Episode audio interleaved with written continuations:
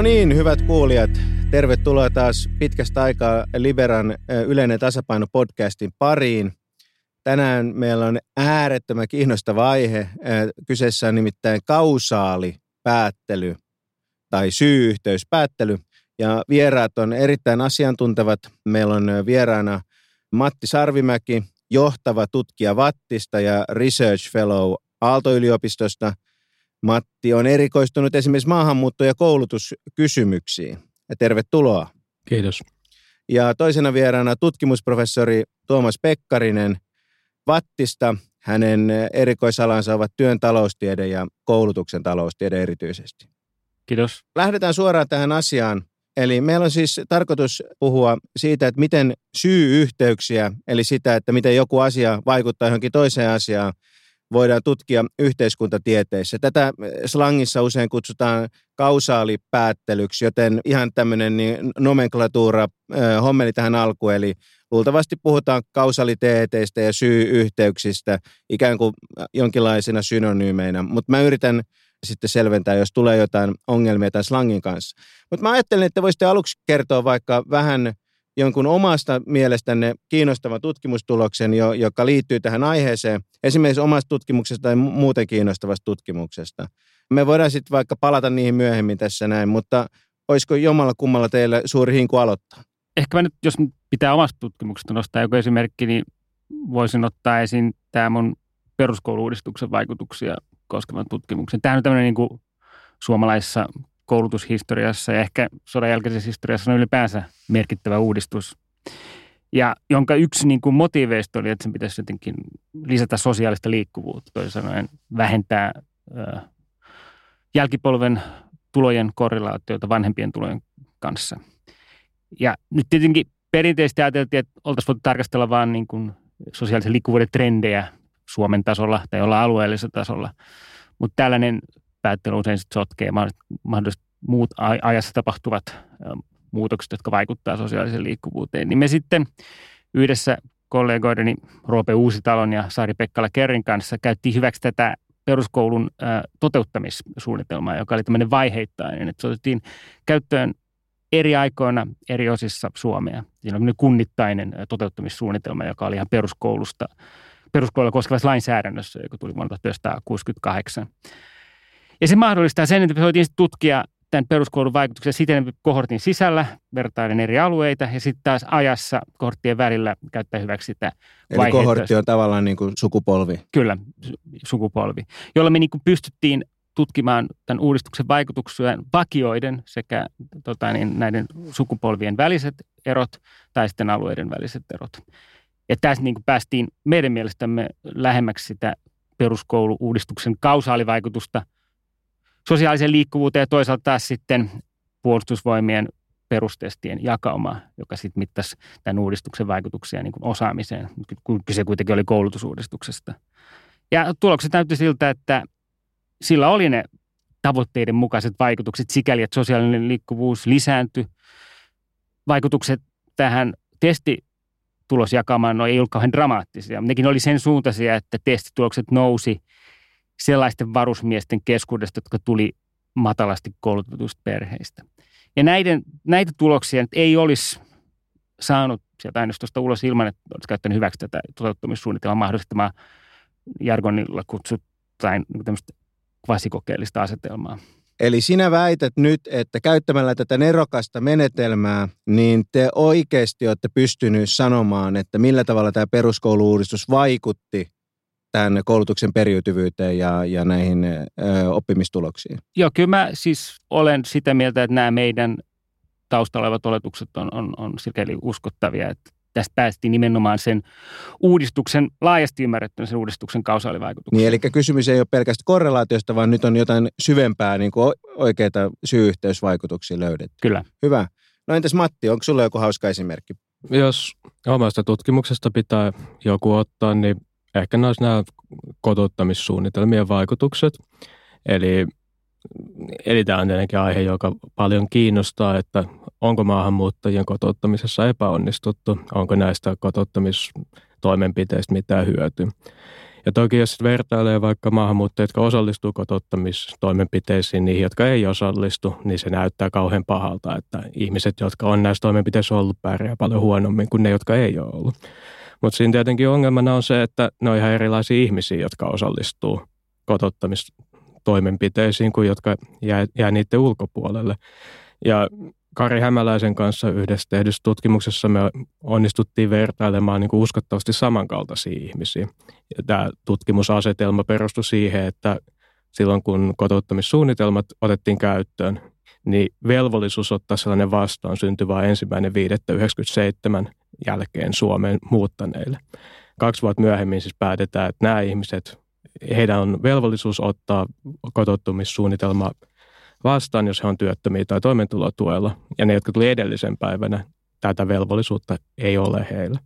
Ja nyt kun me verrataan ihmisiä, jotka saapuu just ennen ja jälkeen tätä niin kuin hallinnollisesti määrättyä cut-offia, tätä niin kuin hetkeä, joka määrittää ihmisen todennäköisyyttä päätyy kotouttamistoimenpiteiden ää, piiriin, niin me huomataan, että ne ensimmäinen 5.97 tulleet pärjää itse asiassa aika paljon paremmin kuin 34.97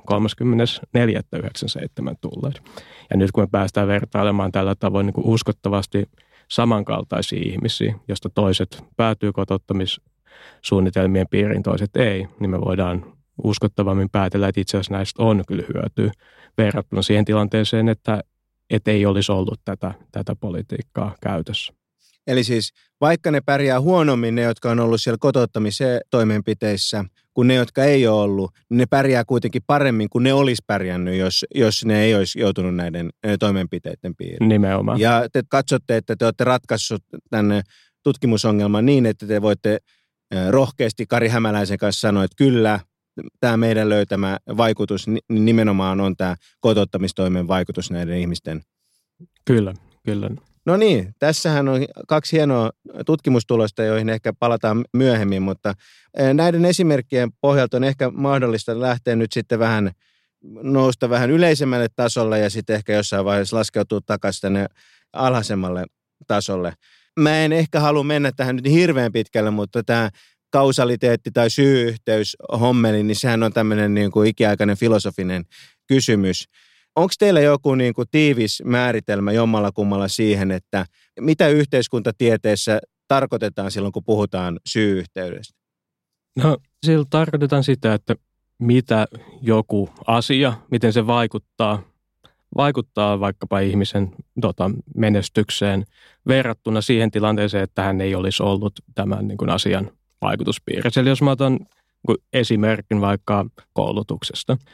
Mä menin 19-vuotiaan kauppakorkeakouluun ja nyt me voitaisiin kysyä, että mikä sen vaikutus oli mun, mun vaikka tuloihin ää, verrattuna siihen, että mä olisin lukion jälkeen päättänyt, että, että tässä opinnot oli nyt tässä. Eli me haluttaisiin tietää, että mitä se, mitä mä oikeasti tienasin tällä koulutusvalinnalla valintani jälkeen, miten se vertautuu siihen, että mä en olisikaan mennyt sinne, sinne kauppikseen. Ja tässä on tietenkin ongelma se, että vaan toinen näistä asioista tapahtuu oikeasti. Eli tämä on tämä kontrafaktuaali, mitä olisi tapahtunut, jos mä en olisi mennyt kauppakorkeakouluun. Ikään kuin tämmöinen niin kuin mahdollinen maailma, joka olisi voinut toteutua, Aivan. mutta ei toteutunut. Aivan. Ja sitä me tavoitteltaan, että me haluttaisiin ymmärtää tapahtuneen maailman ja tämän mahdollisen maailman välinen ero. Yhden ihmisen kohdalla sitä ei tietenkään koskaan voida havaita, mutta se mitä me työssämme tehdään on sitten, että me yritetään päästä niin kuin tämmöisiin keskimääräisiin vaikutuksiin vertailemalla ryhmiä, jotka on vaikka, no tota, vaikka saanut tietyn koulutuksen, ryhmiin, jotka ei ole sitä saanut, mutta jotka on kaikilla muilla tavoilla samankaltaisia keskimäärin. Eli me ei voida koskaan tietää, mitä Matille olisi tapahtunut, jos Matti ei olisi mennyt kauppikseen. Mutta jos meillä on laaja populaatio Matin kaltaisia ihmisiä, niin me voidaan yrittää päätellä, mitä niille ehkä keskimäärin olisi tapahtunut, jos ne ei olisi mennyt kauppikseen. Joo, joskin tässä esimerkissä niin se ei ole ihan helppoa löytää samankaltaisia ihmisiä. Ja, ja siitä meidän, meidän tutkimuksessa paljon on kysyä, että kuinka me rakennetaan uskottavasti se vaihtoehtoinen maailma. Mitä näille ihmisille olisi tapahtunut, jos he olisivat osallistunut vaikka erilaiseen koulutukseen. Eli siis perusongelma yhteiskuntatieteessä on, että me tutkitaan periaatteessa vapaiden ihmisten valintoja, joihin vaikuttaa siis määrätön määrä asioita, joiden niin kuin vakioiminen tämmöisillä havaintoaineistoilla perinte, per, perinteisillä menetelmillä on käytännössä katsoen mahdotonta.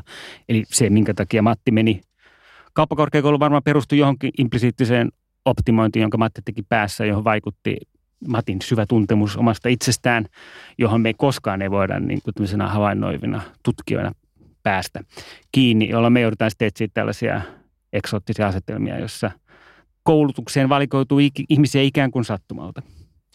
Ehkä tässä on hyvä huomata myös toinen puoli tästä esimerkiksi on se, että kaikki nämä kausaaliset vaikutukset on aina suhteessa johonkin tiettyyn vaihtoehtoiseen maailmaan.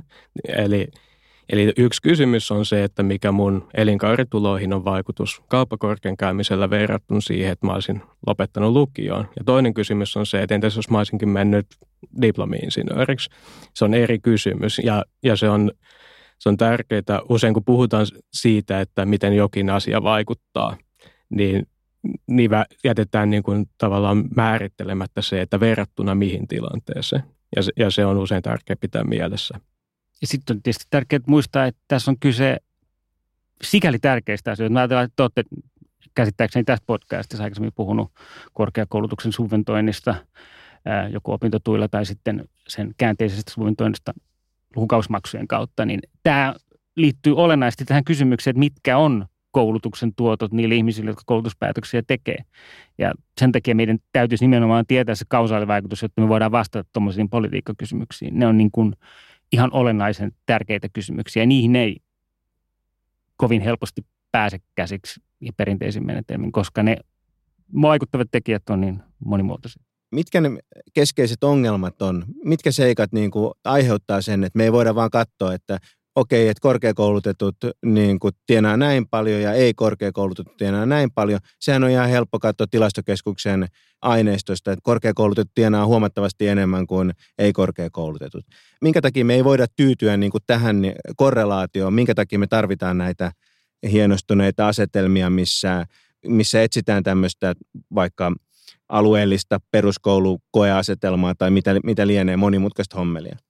No siis se perusongelma on se, että vaikka me ei nyt olisi havainto kaikista Suomen korkeakoulutetuista, jokainen heistä on tehnyt sen optimointipäätöksen samalla tavalla kuin Matti. Siihen vaikuttaa monet asiat. Mutta sitten niin on aika helppo olettaa, että Matti varmaan, kun hän nyt on niin viisas ihminen, on, olisi varmaan pärjännyt muutenkin hyvin työelämässä riippumatta hänen koulutuspäätöksistään. Mutta tätä, tästä meillä ei koskaan voi olla havaintoa. Siis kaikki nämä ihmiset, jotka on päättäneet hankkia kolmannen asteen koulutuksen. Meillä on vain havainto siitä tulemasta tämän valinnan jälkeen. Meillä ei, me ei koskaan tiedetä, kuin, kuin, miten he olisivat pärjänneet työelämässä ilman tätä koulutuspäätöstä. Ja koska nämä kaikki valinnat perustuu pään sisässä tehtyihin optimointipäätöksiin, joihin vaikuttaa tuhannet eri asiat, me, me ei voida myöskään sitä kovin hyvin aproksimoida pelkästään havaintoaineistolla, koska me ei tiedetä niitä kaikkia siihen päätökseen vaikuttaneita tekijöitä, jolloin me ei saada havaintoa siitä, mitä Matti kutsui counterfaktuaaliksi, eli siihen vaihtoehtoiseen maailmantilaan, jossa Matti ei olisi mennyt. Matti ja kaikki hänen korkeakoulutetut ystävänsä eivät olleet, olisi menneet tota, niin, yliopistoon, jolloin me, se yksinkertaisesti voi tuottaa hyvin harhaisen estimaatin koulutuksen tuotoista, koska silloin me verrataan korkeasti koulutettujen ihmisten tuloja sellaisiin ihmisiin, jotka oli päätynyt tähän optimointipäätöksessään sitten erilaiseen lopputulemaan, eli olivat päättäneet olla menemättä korkeakouluun, joka varmasti tarkoittaa sitten, että heille – se oli optimaalista jättäytyä korkeakoulutuksen ulkopuolelle. Eli me saadaan siitä harhainen päätelmä korkeakoulutuksen vaikutusta ihmisen tuloihin, koska meillä ei ole sitä vaihtoehtoista havaintoa. Sellainen esimerkki, mitä mä tykkään ajatella paljon on, että, tai havainnollista tätä ongelmaa on, että jos me verrataan ihmisiä, jotka on ollut sairaalassa, ihmisiä, jotka ei ole ollut sairaalassa, ja katsotaan vaikka kuolleisuutta seuraavan viiden vuoden aikana, niin todennäköisesti on niin, että ihmiset, jotka on ollut sairaalassa, kuolleet useammin kuin, kuin tämä vertailuryhmä.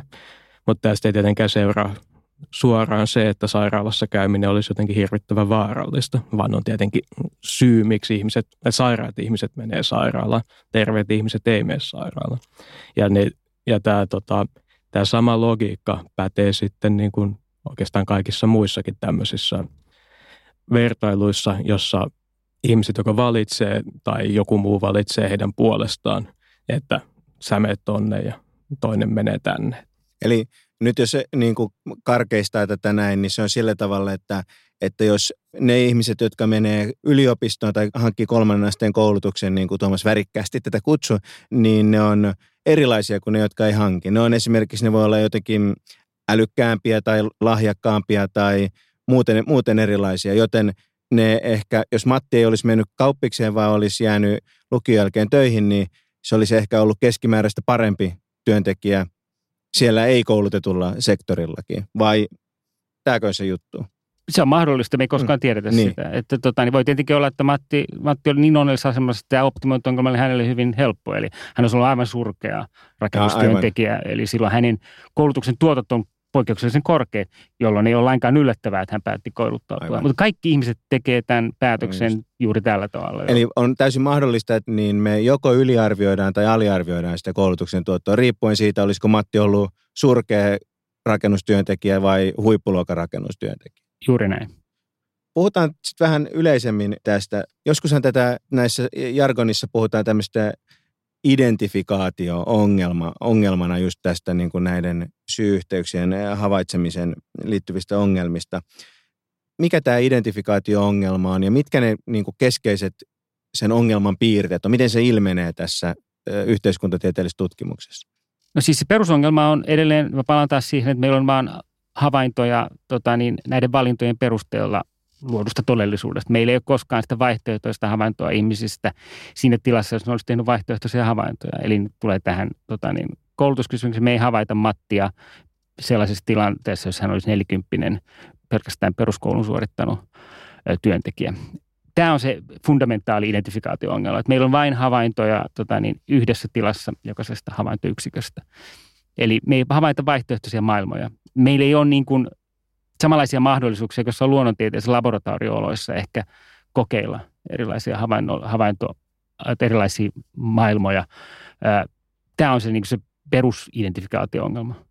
Niin ehkä sitä voi koettaa tiivistää niin, että, että vertaillaan ihmisiä tai ihmisryhmiä, jotka ei ole keskenään vertailukelpoisia. Niin, mutta mä ajattelen, että onko jotain konkreettisempi esimerkki, että koulutuksessa niin se keskeinen ongelma on, että ihmiset, jotka hakeutuu eri koulutustasolla, on erilaisia. Tähän esiintyy monessa muussakin tutkimusalassa. Yksi vaikka se, että voisi olla se, että jos katsotaan Helsingin alueita, niin siellä niin kun voidaan kysyä, että onko sellaisia, aiheuttaako se hu, jollain huonolla alueella muiden työttömien keskuudessa asuminen työttömyyttä. Näitähän on paljon tavallaan erilaisia kysymyksiä ja se identifikaatio-ongelma voi niin kuin tulla vastaan vähän kai eri kaavuissa niin sanoakseni no yksi kiistakysymys usein on just se, että miten, vaikuttaa, miten ympäristö vaikuttaa ihmisiin. Ää, ja suoraan niin kuin, vaan pelkästään havaintoaineistosta tätä on hyvin vaikea päätellä sen takia, että me kaikki valitaan se ympäristömme jonkun valintaprosessin kautta. Ja usein me valitaan itsellemme juuri se sopivin ympäristö, jolloin siis me katsotaan vaan, miten meidän käyttäytymisen, miten eri työmarkkinatulemat esimerkiksi tai oppimistulemat korreloi ympäristötekijöiden kanssa, niin ne päätelmät välttämättä ei kerro vastausta siihen kysymykseen, että mitä tapahtuisi, jos me päättäisimme muuttaa näiden ihmisten ympäristöä jollain tavalla. Eli siihen tarvitaan sit, mitä me Matin kanssa tutkimusjargonissa kutsumme eksogeeniseksi vaihteluksi ympäristössä. Eli vaihtelua, joka ei ole riippuvainen mistään muista havaitsemattomista tekijöistä, jotka vaihtelevat näiden ympäristöjen välillä. Tämä asuinalueiden vaikutus asujiinsa on oikein hyvä esimerkki siitä, että me voidaan ajatella, että ns. huonoilla alueilla asuu ihmiset siksi, että he on jotenkin erilaisia kuin muualla asuneet, tai että heillä on ollut huono tuuri. He, he asuu, asuu halvoilla alueilla siksi, että heillä menee työmarkkinoilla huonosti.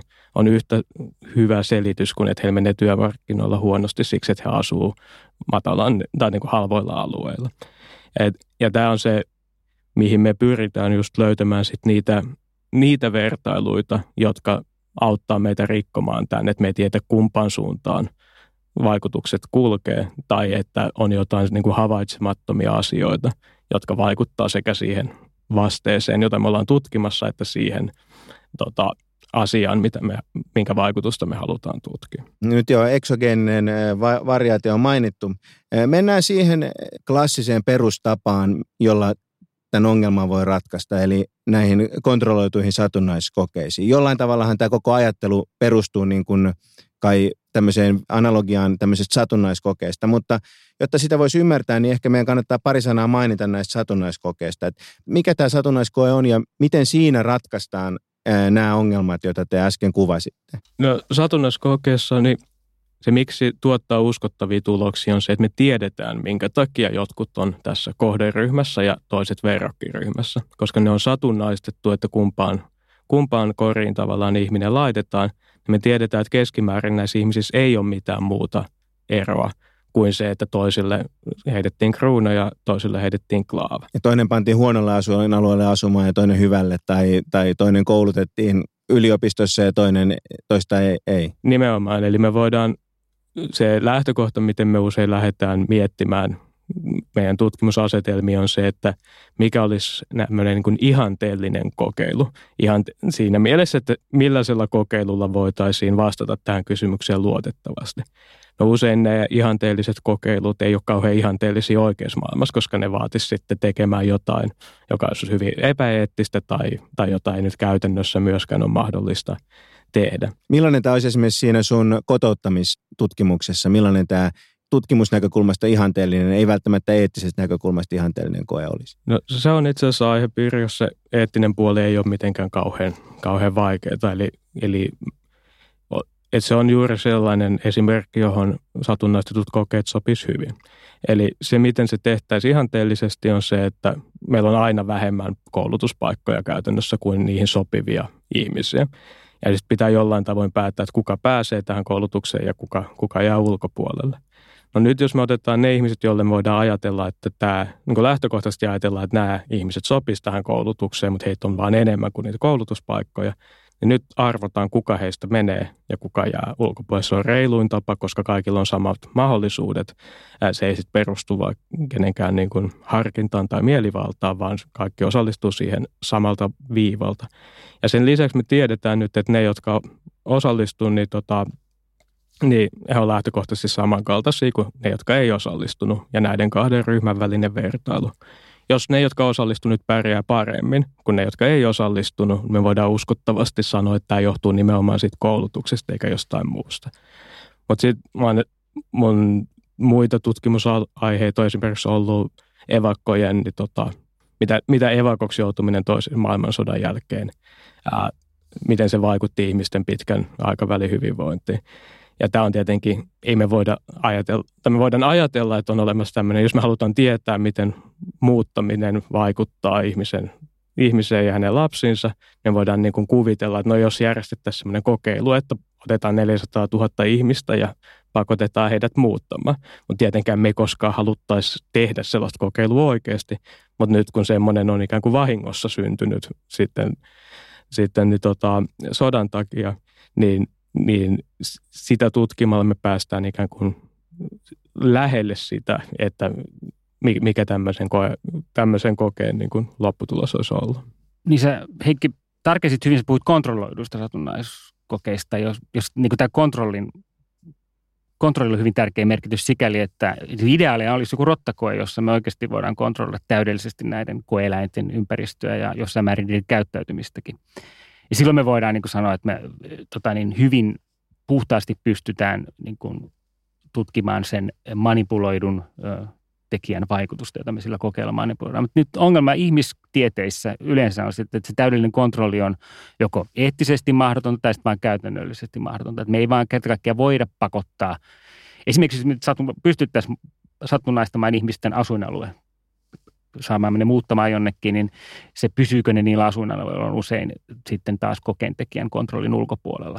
Eli se, ne on satunnaistettuja kokeita siinä mielessä, että me pystytään lisäämään jonkun tota niin, ympäristömuutoksen todennäköisyyttä satunnaisesti tässä hoidetussa ryhmässä, mutta sitten se varsinainen tota, ää, ää, manipuloitu muutos tapahtuu vain todennäköisyysmielessä, koska se täydellinen kontrolli ei ole mahdollista. Tämä erottaa ihmistieteet luonnontieteestä, koska me ollaan viime kädessä tekemisissä vapaasti päätöksiä tekevien ihmisten kanssa. Ja sen takia se on täydellinen ideaali labora- laboratoriomaailma, johon niin kuin tietysti koko ajan pyritään, niin on, on kuitenkin varmaan täysin mahdoton.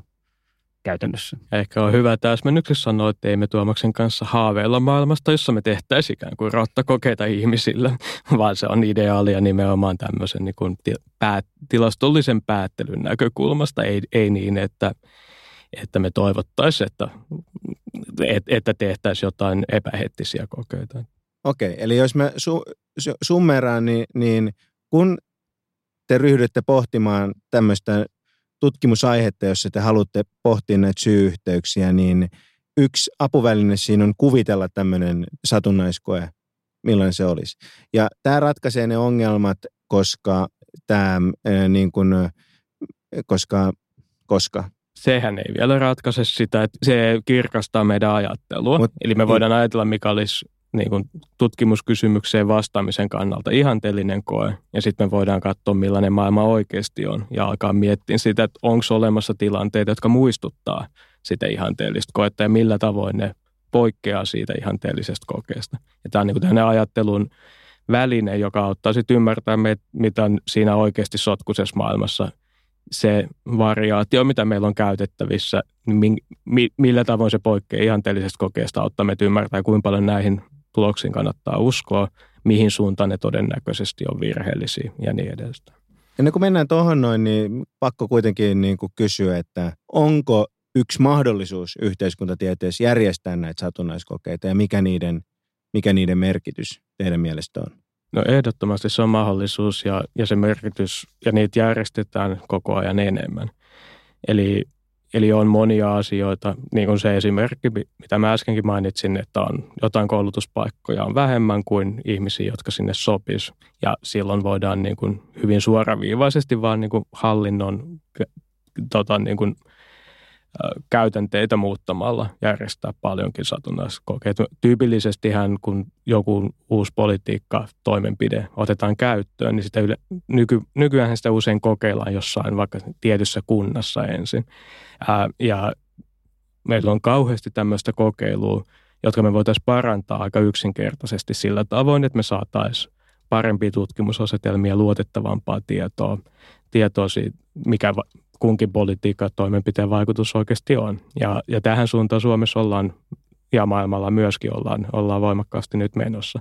Kaikkea ei voi kokeilla, mutta niitä asioita, mitä voidaan kokeilla ihan satunnaistettuna, ää, kontrolloituna kokeena, niin, niin pitäisi kokeilla ja kokeillaan koko ajan enemmän. Ja se on tärkeää erottaa, että niin kuin satunnaistetun kokeilla päästään varmaan aika lähelle niin, niin sanottuja politiikkavaikutuksia. Että meillä on jotain toimenpide kokonaisuuksia, joten voidaan kokeilla satunnaisesti jossain kokeiluasetelmassa.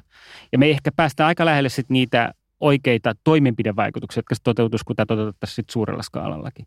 Mutta sitten miksi ne toimii niin kuin ne toimii, on paljon vaikeampi kysymys. Ja me ei sitten niin ehkä päästä niihin mekanismeihin näillä kokeilla, just johtuen siitä, että me ei voida täydellisesti kontrolloida niitä kokeita. Me ei päästä niin kuin niihin varsinaisiin yksityiskohtaisiin mekanismeihin. Mutta toisaalta taas niin politiikkaperspektiivistä se ei ehkä välttämättä olekaan se kiinnostuksen kohde. Et ehkä me ollaan just nimenomaan kiinnostuneet siitä, että miten tämä toimenpide siten kuin se varmaan toteutettaisiin reaalimaailmassa muutenkin vaikuttaa ihmisiin.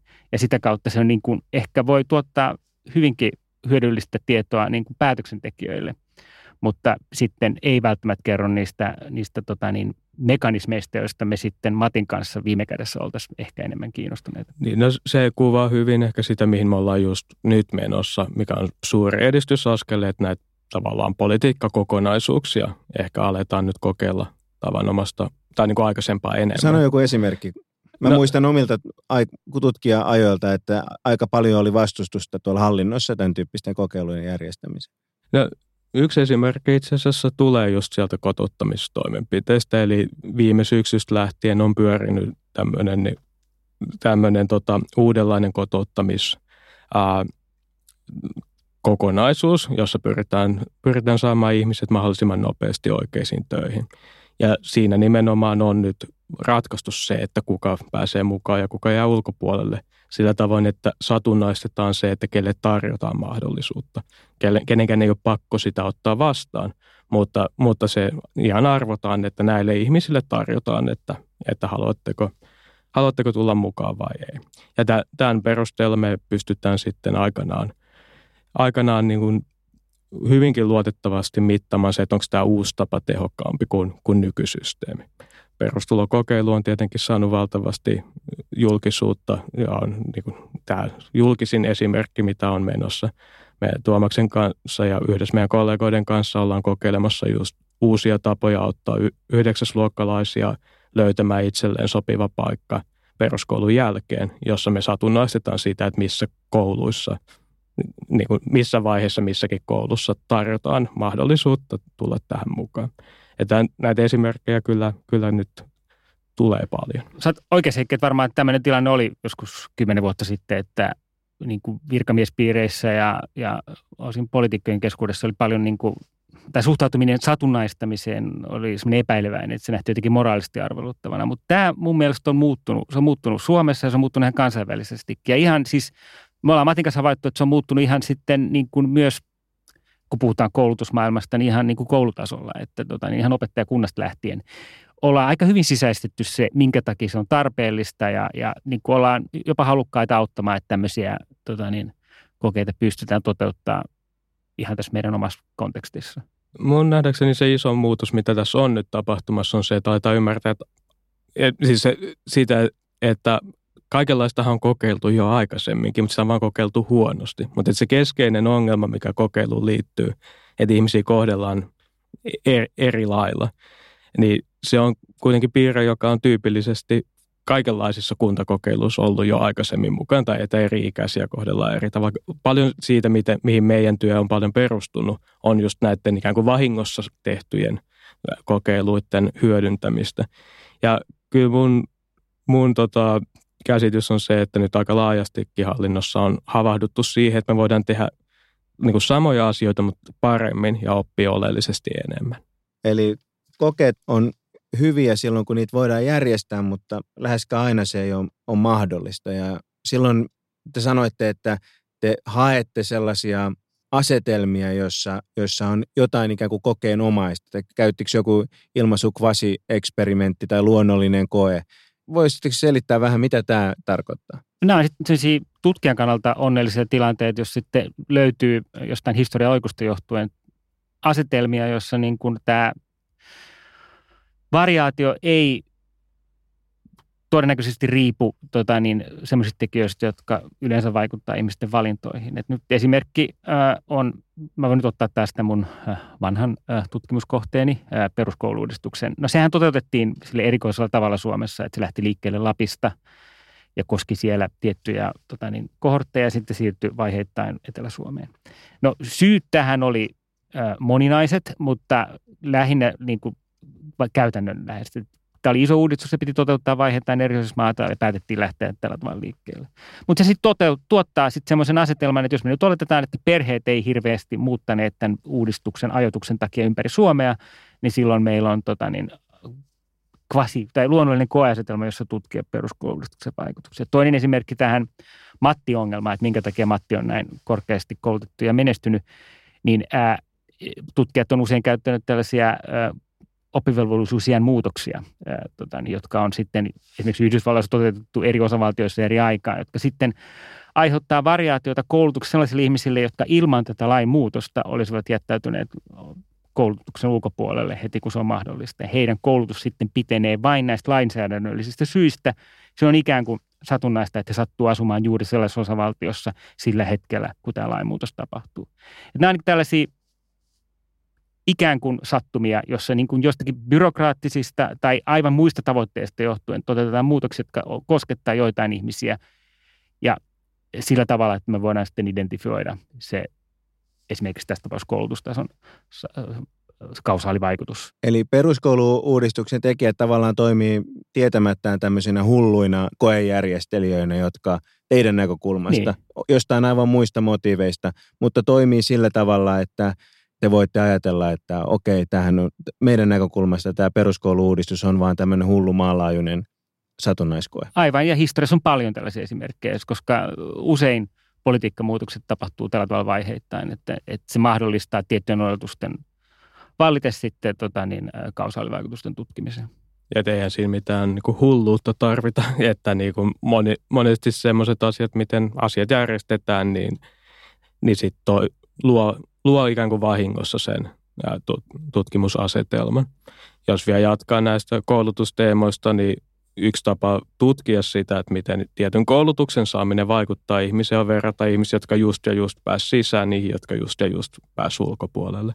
Eli me Vaattissa just valmistuu tämän henkinen tutkimus siitä, että miten niin sanottujen eliittilukioiden vaikutus, vaikuttaako ne ihmisiin, jotka just just pääsee sisään verrattuna niihin, jotka just just jää ulkopuolelle. Ja näyttää siltä, että ei niillä ole niin suurta vaikutusta, tai siis mitään vaikutusta ylioppilaskirjoitukseen. Mikä se niin kuin luonnollinen koe on, tai miten toi just ja just pisterajan ylä- ja alapuolelle jääneiden tarkastelu niin kuin ratkaisee tämän ongelma, tai mikä se ongelma on ja miten tämä ratkaisee sen? Eli se lähtökohtainen ongelma vaikka tässä lukio esimerkiksi on se, että niissä lukioista, josta, joiden oppilaat pärjää ylioppilaskirjoituksissa erityisen hyvin, ne, ne tuppaa olemaan lähtökohtaisestikin jo tosi hyviä opiskelijoita.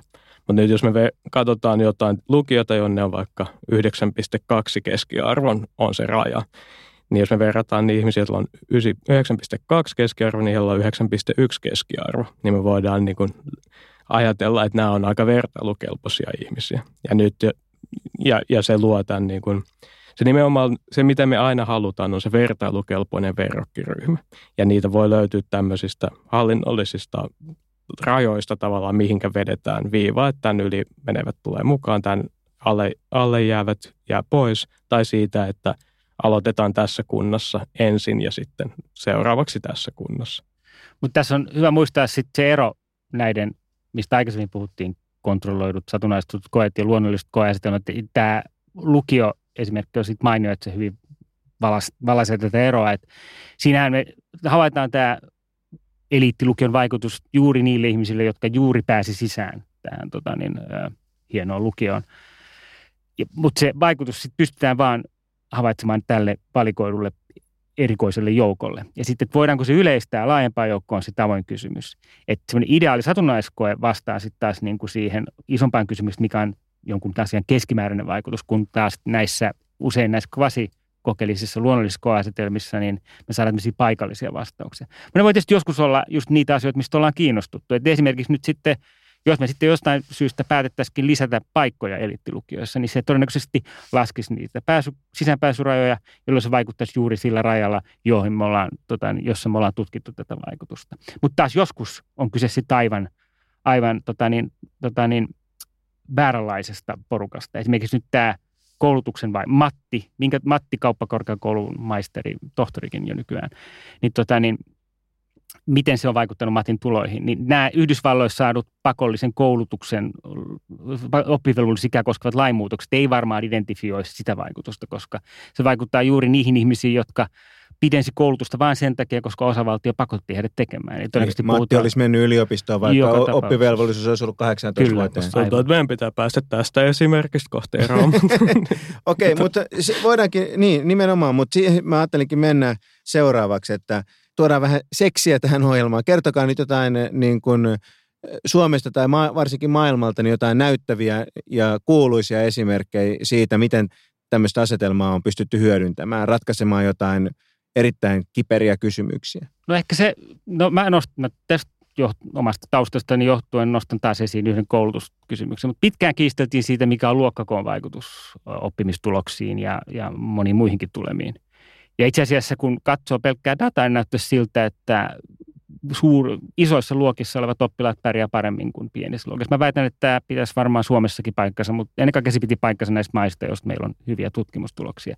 Ja itse asiassa se johtaa, nämä havainnot ohjasi jopa koulutuspolitiikkaakin pitkään, että esimerkiksi Reaganin hallinnossa oli tämmöisiä ei kvasikokeellisiin asetelmiin tota, niin, perehtyneitä koulutuksen taloustieteilijöitä, jotka sanoivat, että luokkakoolla ei ole suurta vaikutusta oppimistuloksiin suuntaan tai toiseen, joten kouluihin on turha käyttää hirveästi resursseja palkkaamalla esimerkiksi lisää opettajia. Mutta sitten löytyy tämmöisiä asetelmia, joissa niin meillä esimerkiksi on normiluokkakoko. Että meillä on säädetty laissa, että luokkakoko ei saa ylittää esimerkiksi 30 oppilasta. Jolloin sitten kun koulun kokonaisoppilasmäärä menee yli jonkun tietyn rajan, pitää perustaa uusia luokkia. Sitä, se luo sitten tällaista ikään kuin satunnaista vaihtelua luokkakoossa. Eli sitten kun sinne kouluun tulee se yksi oppilas lisää, joka pakottaa perustaa uuden luokka, nimenomaan, niin silloin meidän pitää perustaa toinen luokka ja luokkakoot tippuu. Eli tätä varjoitetta voidaan sitten käyttää luokkakoon vaikutuksen tutkimiseen. Ja silloin ollaan esimerkiksi kiinnostunut oppimistuloksista. Ja tästä nyt sitten tuli 90-luvulla tutkimusta tota niin, Israelista ja sen jälkeen esimerkiksi Pohjoismaista, joka näytti, että itse asiassa kun tutkitaan sitä näin, niin luokkakoolla onkin negatiivinen vaikutus oppimistuloksiin. Eli isoissa luokissa oppilaat pärjää huonommin, jos me vaan varjoidaan sitä luokkakokoa. Ja nyt sitten viime aikoina tätä samaa identifikaatiota, siis tätä samaa satun, ikään kuin satunnaista vaihtelua luokkakoossa on käytetty luokkakoon vaikutuksen tutkimiseen, mitä tulee pitemmän aikavälin tulemiin näiden ihmisten lopulliseen koulutustasoon, työmarkkinat tulee, ja taas havaitaan, että itse asiassa sillä onkin vaikutusta. Eli tämä on mielestäni esimerkiksi sitä, että näillä ihan kvasikokeellisilla menetelmillä päästiin niin kuin, äh, ehkä lähemmäs totuutta ja muutettiin vallitsevat käsitykset. Tämä on muista silleen raflaava tulos. No, oliko Matti sulla jotain? No ehkä mä nyt taas omasta taustastani johtuen voin puhua maahanmuutosta, niin Yksi kysymys, mitä paljon on mietitty, on nimenomaan nämä naapurustovaikutukset. Onko se huono asia, jos maahanmuuttajat asuu kaikki keskenään ja, ja, ja eikä saa sitten mahdollisesti niin kuin kontakteja kantaväestöön. Ja yksi näistä niin kuin uskottavimmista tutkimuksista, mitä tässä on tehty, niin hyödyntää sitä, että Ruotsissa oli 80-luvun lopussa ja 90-luvun alussa käytössä sellainen politiikka, että, että kun tuli pakolaisiin, niin heidät niin kuin hajasi otettiin ympäri Ruotsia. Ja yksittäisen niin kuin pakolaisen näkökulmasta niin tämä oli, oli aika lailla satunnainen, että mihin, mihin päätyi ensimmäiseen, niin kuin ensimmäinen paikka Ruotsissa, mihin, mikä osoitettiin, niin sitä ei voinut itse valita. Jolloin me päästään irti siitä ongelmasta, että ihmiset päättää muuttaa tietynlaiseen naapurustoon, jolloin, jolloin he, ja he voi tehdä tämän päätöksen jo monesta syystä. Ja tulokset, mitkä tästä syntyi, oli itse asiassa aika yllättäviä. että siinä se näytettiin hyvinkin vakuuttavasti, että, että on hyödyllistä päätyä paikkaan, jos on paljon korkeasti koulutettuja ihmisiä samalta, samasta lähtömaasta. Eli tämmöinen niin kuin, Eli se, se nimenomaan tuotti päinvastaisen tuloksen kuin mikä, mitä, mitä ehkä odotettiin. Okei. No kertokaa nyt jotain sankarillisia kansainvälisiä tutkimuksia, missä on käytetty jotain niin kuin pakolaisaaltoja Kuubasta tai 1500-luvun tapahtumia tai jotain tällaisia. Mitä mieltä te olette niistä? No mä voin jatkaa tästä Kuuban, niin tota, se on tietenkin yksi, yksi oikein klassisista näistä luonnollisista koeasetelmista ja suurelta osin, osin tämä David Cardin vuonna 1990 julkaistu tutkimus niin, niin kuin innoitti tätä seuraavaa sukupolvea etsiin tämmöisiä luonnollisia koeasetelmia. Eli David Cardin kysymys oli se, että miten maahanmuutto, maahanmuuttajien tulo vaikuttaa kantaväestön palkkoihin. Ja nyt me voidaan just ajatella taas, että no mikä olisi se ihanteellinen kokeilu. No me voitaisiin ottaa vaikka kaikki Amerikan kaupungit ja arpoa, että laitetaan tonne 20 prosenttia nostetaan tuon kaupungin työvoiman määrää, päästetään sinne paljon maahanmuuttajia, to, toisiin kaupunkeihin ei laiteta ollenkaan. Ja sitten vertailtaisiin, että miten, mitä tapahtuu kantaväestön palkoille siellä ikään kuin kohderyhmässä ja verrokkiryhmässä. No tätä nyt ei tietenkään voi oikeasti tehdä, mutta vuonna 80 Fidel Castro järjesti tämmöisen kokeilun vahingossa. Eli Castro piti puheen, jossa hän ilmoitti, että jos te haluatte lähteä Kuubasta ja mennä Amerikkaan, niin sopii mennä. Voitte mennä Marielin satamaan jos joku tulee hakemaan teidät pois, niin antaa, antaa mennä vaan. Ja aika monesta kuubalaisista oli ihan loistava idea. Eli sen kesän aikana yli 100 000 kuubalaista muutti tai niin kuin lähti maasta, kunnes se lopetettiin Kuuban ja Yhdysvaltojen yhteisellä päätöksellä tämä politiikka. No näistä sadasta melkein kaikki meni Miamiin, koska se oli vain se lähin, lähin kaupunki ja, ja siellä oli jo kuubalaisyhteisö, jolloin syntyy tämmöinen asetelma, voidaan verrata, mitä tapahtuu Miamissa verrattuna samankaltaisten kaupunkien ää, kantaväestön palkkoihin. Ja kaikkien suureksi yllätykseksi vastaus oli, että ei mitään. Eli Miamiissa ei, niin kuin palkat ei laskenut verrattuna aika Houstonilaisten palkkoihin. Ja, ja tämä oli, tämä oli tosi tärkeä tutkimus sekä siksi, että tämä tulos oli niin yllättävä, että se, että, että niin kuin demonstroitiin sitä, kuinka, kuinka tota, voidaan löytää tämmöisiä luonnollisia koeasetelmia ja hyödyntää niitä niitä kunnolla.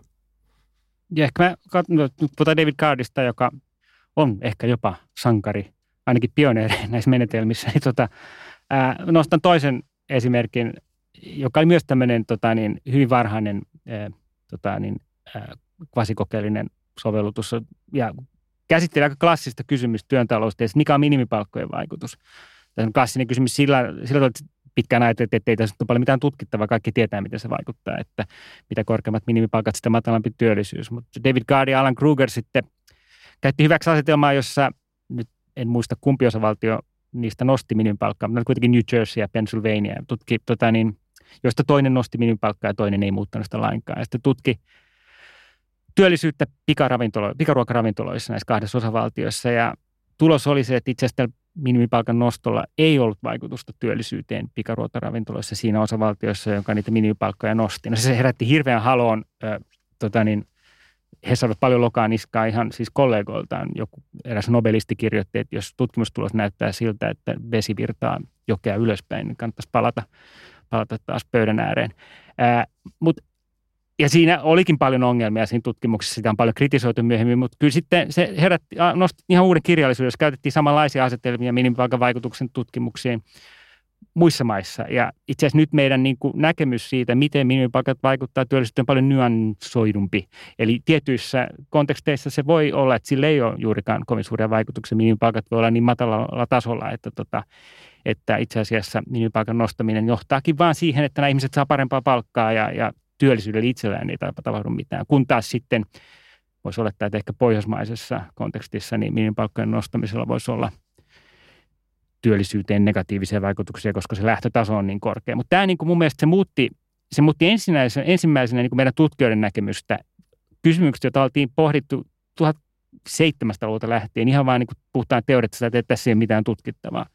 Se on johtanut meille niin kuin oman alan näkemyksen asioista, johtanut muutokseen sitten, miten sitä tutkitaan, mutta sitten viime kädessä on myös, se johti ihan suoraan muutoksiin Yhdysvalloissa siihen, miten minimipalkkojen suhtaudutaan politiikassa, että Clintonin hallinto sitten monen vuosikymmenen tauon jälkeen alkoi nostaa nimellisiä minimipalkkoja Yhdysvalloissa. Toi on mukava esimerkki siitä, että se myös johti siihen, että talousteoria kehittyi ja alettiin miettimään, että no millaisessa mallissa tämmöinen tulos voi tulla. Ja siitä syntyi, vaikka siinä oli, sehän oli kauhean niin kuin, tämmöinen niin kuin riitaisa keskustelu, niin siitä loppujen lopuksi kuitenkin syntyy semmoinen niin aito vuoropuhelu myös empiria ja teorian välillä. Niin ja siis e, eihän toi sunkaan esimerkki niin kuin suinkaan riidaton keskustelu, sehän raivoaa myöskin ed- edelleen. Joo, nää, ei, ei nää, nää harvoin on semmoisia, että saadaan se niin kuin lopullinen totuus selville, mutta se vaan kertoo siitä, kuinka vaikea tämä on ja, ja minkä takia pitää kumuloida lisää tietoa. Jokainen tämmöinen – jokainen satunnaistettu kokeilu ja jokainen tämmöinen luonnollinen koeasetelma on aina sidoksissa siihen kontekstiin, että se ei tarkoita, että jos Miamiissa ei tapahtunut mitään, niin että Helsingissä ei tapahtuisi mitään. Mutta se antaa, auttaa meitä niin kuin päivittämään meidän odotuksia siitä, että mitä todennäköisesti tapahtuu. Nämä esimerkit kertoo siitä, miten niin kuin sit tämmöisiin klassisiin ja niin kysymyksiä, joita perinteisesti pidettiin hyvin vaikeina, että niitä niin kuin empiirisesti on suunnilleen mahdoton tutkia – tai sitten ne tutkittiin sitten taas menetelmillä, jossa näistä niin kuin identifikaatio-ongelmista ei ollenkaan välitetty. Ja sitten kun niihin sitten tämmöisillä hyvin yksinkertaisilla asetelmilla lähdetään niin tutkimaan, niin saattaa avata ihan kokonaan uuden kirjallisuuden, joka sitten kehittyy ja sofistikoituu ajan myötä, mutta se johtaa siihen, että meidän niin kuin käsitys näistä klassisista kysymyksistä saattaa muuttua paljon nyansoidummaksi ajan kuluessa. Tästä voitaisiin puhua, eli tämähän on niin kuin tämän tyyppinen ajatteluhan on muuttanut taloustiedettä aika paljon. Jotkut puhuvat tämmöistä uskottavuusvallankumouksesta taloustieteessä. Onko teillä jotain kommenttia siitä tästä muutoksesta? Millä tavalla teidän mielestä tämä ajattelu on muuttanut taloustiedettä noin kokonaisuudessa? Tai yhteiskuntaa ylipäänsä? Millaisia vaikutuksia tällä on ollut? Kyllä se taloustiedettä on muuttanut sikäli, että miten me opetetaan esimerkiksi ekonometriaa on muuttunut. Ekonometria on siis tilastollisten menetelmien soveltamista taloustieteessä. Kyllä, eli se on nykyään enemmän tämmöistä niin kuin, äh, no toki siellä opetetaan ihan perinteistä, perinteiset tilastolliset menetelmät niin kuin pitääkin, mutta sitten myös pohditaan näitä asetelmia. Eli lähdetään liikkeelle siitä identifikaatio-ongelmasta, jos tässä on puhuttu, ja sitten, että minkälaisilla asetelmilla sitä voidaan lähteä purkamaan. Eli se, se on ollut yksi muutos, joka sitten on tehnyt no tämä on mun näkemys, mutta empiirisestä tutkimuksesta ehkä vähän seksikkäämpää. Et mä muistan silloin, kun mä olin perustutkinto-opiskelija, niin se oli aika vaikeasti lähestyttävä tutkimuksen ala, joka ei, ei kovin helposti auennut. Nyt se on, niin kuin lähtee, se on ehkä enemmän ongelmalähtöistä. että se on muuttanut tiedettä sikäli. Ja sitten kyllä niin kuin nämä on saanut paljon näkyvyyttä nämä, nämä kuuluisimmat tutkimustulokset. Ne on helposti kuitenkin popularisoitavissa ja raportoitavissa suuremmalle yleisölle sen takia, koska viime kädessä sitten se asetelma, millä sitä tutkitaan, kyllä pitäisi aueta ihan, ihan perus, peruskansalaisille.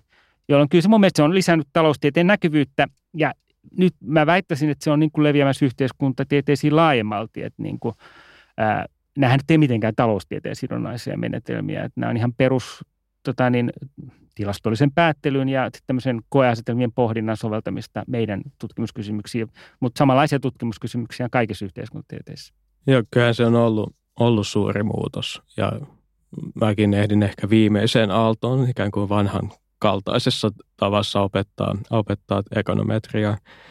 Ja kyllä se, se, niin kuin, se oli niin kuin suuri, itsellekin suuri tämmöinen niin kuin, tota, kokemus sit ymmärtää, mistä tässä oikeasti on kysymys. Eli, eli, eli siitä, että koitetaan ymmärtää, miten maailma toimii ja koitetaan tehdä mahdollisimman yksinkertaista ja läpinäkyvää tutkimusta, mikä tietenkin auttaa paljon sen, sen popularisoinnille, mutta myös niin varmistaa sen, että me ei, ei päädytä johtopäätöksiin sen, vähän niin kuin hämärän tota päättelyn tai niin monimutkaisen päättelyn jälkeen, että sinne ne kriittiset oletukset, ei, ei tule näkyviin. Et ehkä se, se suuri muutos tässä varmaan on se, että me ollaan paljon tarkempia nyt siitä, että mitä meidän pitää olettaa, jotta tämä tutki, tulos olisi, olisi totta. Meidän seminaarissa nimenomaan me käydään, se, se keskustelu on nimenomaan sitä, että ensiksi sanotaan, että jotta, te, jotta te, tämä tulos olisi totta, pitää uskoa nämä asiat. Ja sitten keskustellaan siitä, että no uskotaanko me oikeasti nämä asiat. Usein aika ja, kiukkuseen tai semmoiseen niin kuin intensiiviseen tapaan. No, meillä on usein hyvin semmoinen informatiivinen tapa keskustella. Täältä taloustieteessä on ehkä semmoinen kulttuuri, joka on tota, jossa kohteliaisuuden sijasta usein pyritään välittämään tietoa siitä, miten, miten omista näkemyksistään. Mutta, mutta ei, ei se tota,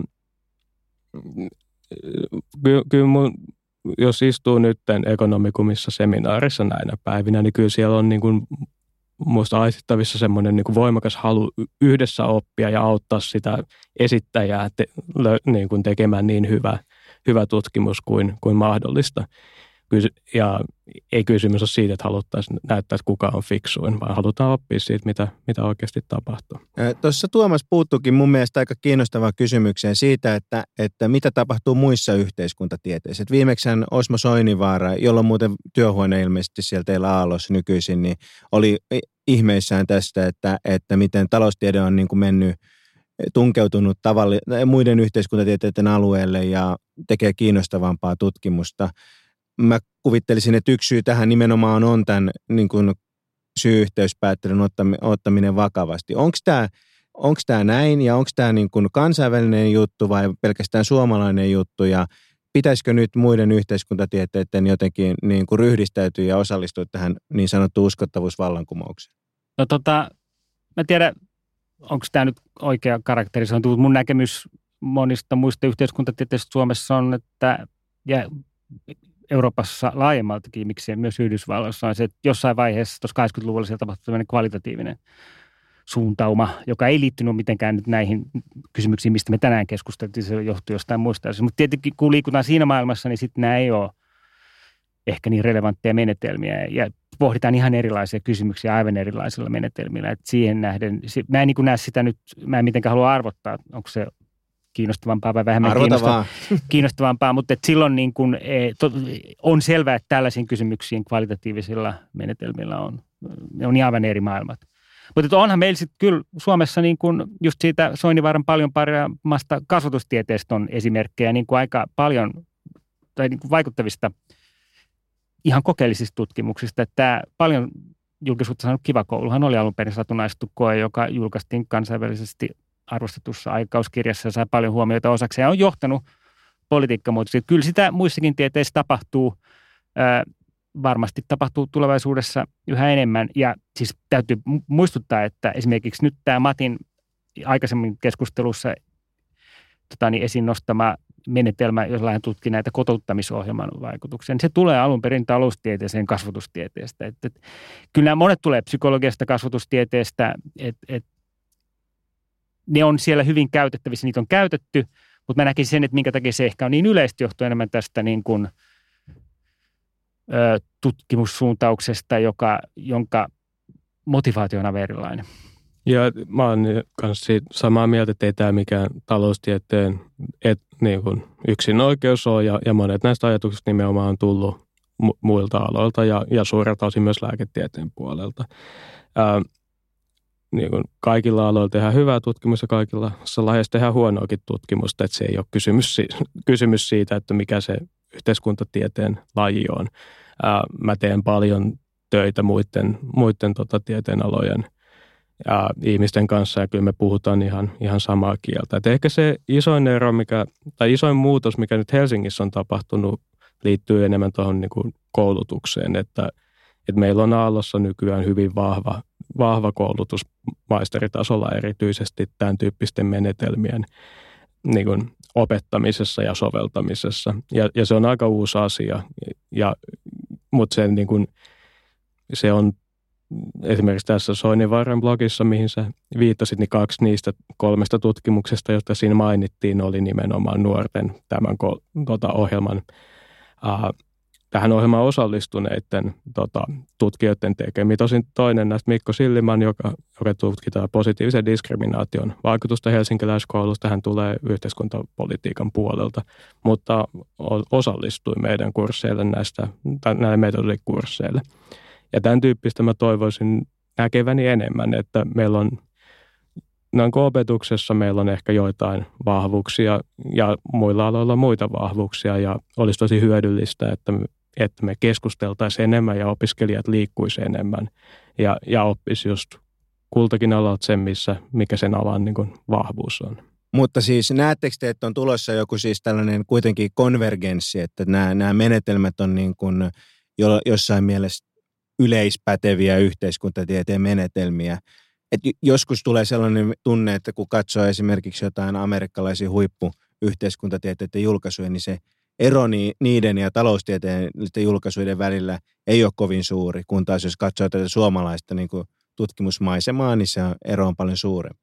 Siis olet oikeassa näistä yhdysvaltalaisista, mitä nyt sosiologian valtioopin julkaisuissa näin on, että siellä näkee jo paljon hyvin samanlaisia menetelmiä käytetty kuin, kuin taloustieteessä. Mä en tunne kovin hyvin suomalaista tota niin, sosiologia- ja valtiopin julkaisumaailmaa, mutta että sikäli kun tutkitaan kvantitatiivisesti mitattavia asioita, niin mä en näe, että miksei, miksei näin olisi. Siis samanlaisista kausaalikysymyksistä kuitenkin näissäkin yhteiskuntatieteissä on tota niin, fundamentaalisesti kiinnostuttu, mutta että mä, lähtisin, mä näkisin edelleen, että se isoin ero on se, että, että tota, niin ollaan kiinnostuttu kvalitatiivisilla tutkimusmenetelmillä tutkittavista asioista, jotka sitten taas ei taivu tähän maailmaan niin helposti. Niin, ja jotka on nimenomaan niin kuin täydentäviä asioita, että ei, ei me varmaan tarkoitus ottaisi mitenkään niin kuin dissata kvalitatiivista tutkimusta, sitä on myöskin hyvää ja huonoa olemassa, ja se on niin kuin hyvin erilainen tapa oppia maailmasta. Mutta kyllä mä ajattelisin niin, että, että kvantitatiivisella puolella nimenomaan syy, syy, syy-yhteyksien tai kausaliteetin tutkimisessa, niin, niin taloustieteessä on otettu hyviä askelia, jotka on, niin kuin, jotka on niin kuin helposti omaksuttavissa muuallakin. Ja, ja, tota, ja niissä ei tosiaan mitään niin kuin taloustieteelle niin kuin erityistä. Et kysymys on nimenomaan hyvin yksinkertaisista asioista, että – vertaillaan vertailukelpoisia joukkoja keskenään ja yritetään ymmärtää, miten X vaikuttaa Yhyn. Okei, ennen kuin mennään seuraavaan, niin onko teillä joku lempihypoteesi siitä, että miksi tämä ajattelu on nimenomaan niin kuin noussut tai lähtenyt liikkeelle taloustieteen puolella?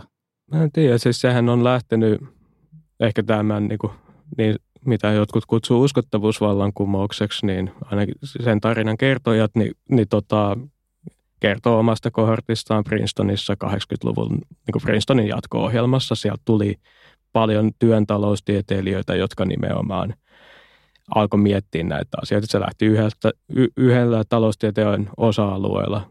Se en tiedä, ehkä sattumalta, ehkä siksi, että tutkimuskysymykset on usein soveltuvia tämän tyyppiseen ajatteluun. Ää, niin se lähti sieltä leviin ja sitten kehitystaloustieteeseen tavallaan levisi siitä ja, ja kehitystaloustieteessä saatiin tehdä huomattavan paljon sitten ihan satunnaistettuja kokeiluita. Ja nyt se taloustieteen sisällä se ehkä on täällä niin kuin levinnyt sitten niin kuin kaupunkitaloustieteeseen, terveystaloustieteeseen. En mä tiedä, onko tähän mitään syvällistä syytä, vai onko se vaan niin, sattumaa. Että... Vaikkei jos haluaa nostaa taloustiedet jalustalle, niin ehkä se kuitenkin se kehittynyt teoriakehikko oli yksi sykäys tälle. Että meillä oli hyvin tarkkaan niin kuin määriteltyjä kysymyksiä, jotka tuli, johtui siitä, että meillä oli teoria, joka oli tuottanut semmoisia tarkkoja tutkimuskysymyksiä, jotka niin melkein huusi että tämmöisiä menetelmiä.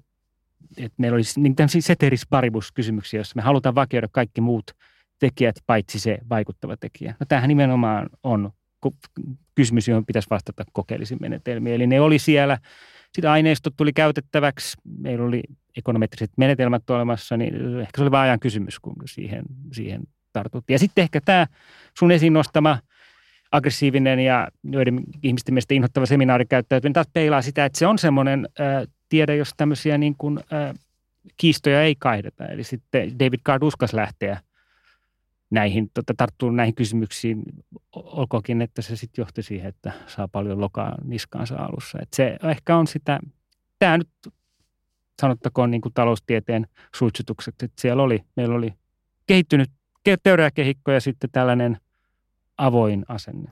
Ehkä siinä teoriakehikossa myös oli hyödyllistä se, että teoria näyttää niin, niin tota selkeästi sen, minkä takia tästä yksinkertaiset vertailut ei ole uskottavia, koska me nimenomaan niin kuin ehkä, en mä tiedä, onko, mä en tunne muita tieteenaloja riittävän hyvin, että mä haluaisin verrata taloustiedettä niihin muihin, mutta ainakin taloustieteen sisällä me kyllä ymmärretään hyvin syvällisesti se, että kun kaikki vaikuttaa kaikkeen, niin sitten, sitten niin me tarvitaan joku niin kuin uskottavasti eksogeeninen muutos, niin siis, ennen kuin voidaan mitään kausaliteettia mitata. Mun oma lempiteoria on just toi, että tasapainoajattelussa, mikä on taloustieteessä yleistä, niin siinä on hyvin helppo havaita just nämä puutteet. Mutta ei mennä mun lempiteoria, vaan koska tämä on ollut nyt tämmöistä hurraa, hurraamista tähän asti, niin päätetään tämä keskustelu siihen, että puhutaan vähän tämän niin kuin syy-yhteyspäättelyn niin kuin rajoista.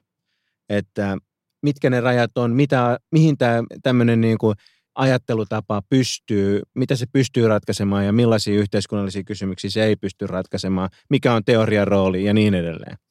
No, ehkä se sun lempiteoria on yksi esimerkki, että nämä yleiset tasapainon vaikutukset on, on hyvin vaikeasti tutkittavissa kokeellisin tai kvasikokeellisin menetelmin. Monet makrokysymykset on tällaisia. Saattaa olla, että Bernanke pelasti kapitalismin tuossa kymmenen vuotta sitten käyttämättä yhtään näihin juuri keskustelun aiheena olleisiin menet, äh, käyttämättä yhtäkään näistä juuri keskustelun alla olevista menetelmistä. Eli se perustui ihan joko teoriatietoon tai sitten täysin tuommoiseen havainnolliseen tilastotietoon. Ja me ei voida tietää, me pelasti, voida, pelastiko ei, se kapitalismin ei, käyttämällä sitäkään, näitä sitäkään, menetelmiä. Sitäkään me ei voida mm. tietää, mutta tota, niin, äh, ehkä kuitenkin uskaltaisin sanoa, että hyvä, että teki niin kuin teki.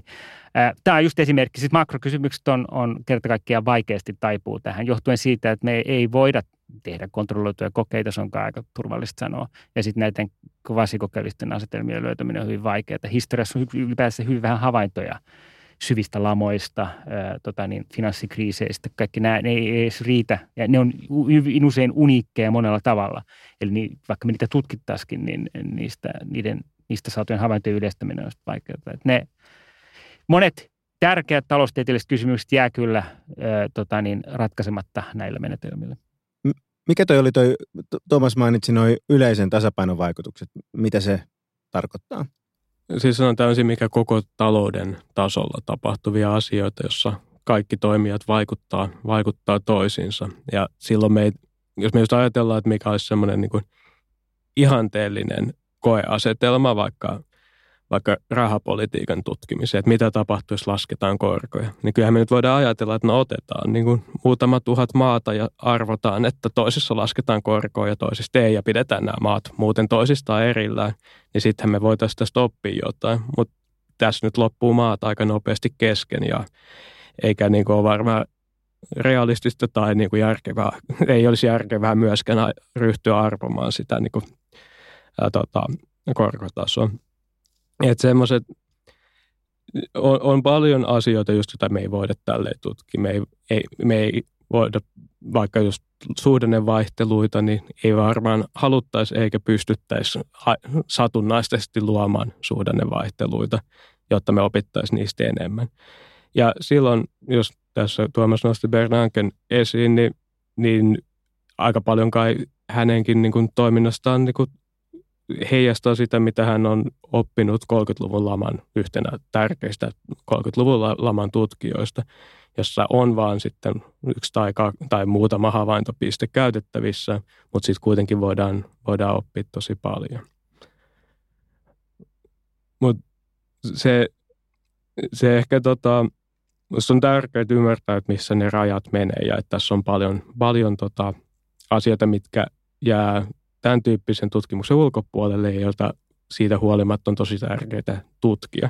Et ehkä si- se, mitä me varmaan ajetaan enemmän, on se, että silloin kun voidaan käyttää näitä menetelmiä, silloin kun voidaan tehdä kokeiluita, niin tehdään niitä silloin, mutta ei ajatella, että ei varsinkaan ajatella, että mitään muuta ei pitäisi tutkia. Ja, ja tärkeää muistaa se, että silloin kun näitä menetelmiä käytetäänkin esimerkiksi sellaisten kysymysten tutkimiseen, joita me perinteisesti voidaan niillä tutkia, kuten esimerkiksi se, että mikä oli, miten Matin koulutuksen vaikutus Matin tuloihin, niin niissäkin tilanteissa me ei voida vastata kaikkiin kysymyksiin. Ei voida vastata esimerkiksi sellaisia kysymyksiä, mitä kävisi, jos me päätettäisiin yhtäkkiä nostaa tota niin, korkeasti koulutettujen osuus 80 prosenttiin kohortista, jolloin se todennäköisesti olisi vaikutus hintoihin, eli palkkoihin. Ää, tämmöiset vaikutukset meidän pitää näissä meidän käyttämismenetelmissä sulkea pois, koska me oletetaan, että kaikki nämä palkat on otettu annettuina ikään kuin. Eli ne on niitä yleisen tasapainon vaikutuksia, jotka me suljetaan pois käyttäessämme näitä tota, menetelmiä meidän asetelmissa. Eli ne on sikäli osatasapainoasetelmia. Joitain esimerkkejä tässä on ollut, jossa on yritetty mennä vähän pidemmälle, esimerkiksi tämmöisiä työllistämiskoulutuksia Ranskassa satunnaistettiin sillä tavoin, että satunnaistettiin paitsi ketkä menee niihin koulutuksiin, niin sitten alueiden välille, että kuinka paljon, paljon tota, koulutetaan työttömiä, jolloin pystyttiin vertaamaan näitä alueilta. Kysymys olisi se, että viekö nämä sitten nämä, näihin toimenpiteisiin osallistuneet työpaikkoja muilta pois. Joka Eli jos ne työllistyy, niin ne työllistyykin niin, muiden niin kustannuksien. muiden mm. kustannuksien. Tätä, tätäkin niin kuin pystytään ja on yritetty tutkia kokeellisilla menetelmillä, mutta niillä paikkeilla se alkaa sitten se, ne mahdollisuudet loppuu. Et silloin kun on, saatan tietää koko maan tai koko maailman asioista, niin, niin ei niitä voida suoraviivaisella, suoraviivaisesti näillä menetelmillä tutkia, mutta toki sekin on sellainen vuoropuhelu, että tyypillisesti me tarvitaan silloin enemmän teoriaa, enemmän niin, mitä sanotaan kuin rakenteellisia malleja. Mutta niissä malleissa on myös parametreja, joita me sitten voidaan estimoida näillä, näillä menetelmillä ja tehdä niistä malleista sitten uskottavampia. Viime aikoina paljon keskusteltu tässä siis kehitysmaataloustieteestä on hyvin paljon käytetty nämä hyvin usein käytettyjä menetelmiä, etenkään ennen kaikkea satunnaistut kokeet, ja se on hyvin muodikasta nykyään. Mutta sitten sitä on myös kritisoitu, esimerkiksi pari viime vuotta sitten Nobelin saanut Angus Deaton on ollut hyvin äänekäs tässä. Siitä näkökulmasta, että se ei tietysti vastaa kaikkiin niihin tärkeisiin kehityskysymyksiin, mitä on. Se ei tietysti vaikuta, vastaa siihen, mikä oli vaikutus sillä, että Deng Xiaoping päätti yhtäkkiä avata Kiinan markkinataloudelle, joka varmaan oli kuitenkin yksi tärkeimpiä kehitysmaihin vaikuttavista päätöksistä nyt viime vuosikymmeninä. Tämmöisiin kysymyksiin me ei pystytä näillä menetelmillä vastaamaan. Eli ne on lähtökohtaisesti mikrokysymyksiä, joihin me niin kuin tarrataan näillä menetelmillä. Näihin sanoihin on hyvä lopettaa Liberan kausaali podi. Mulla on ollut vieraana täällä Matti Sarvimäki Vattista ja Aalto-yliopistosta ja Tuomas Pekkarinen Vattista. Minä olen Heikki Pursiainen. Tämä on yleinen tasapaino Liberan podcast. Koska varmaankin pidit tästä podcastista, niin käyt arvostelemassa sen ja annat hyvän arvosanan. Kiitos teille kuulijat. Hei hei.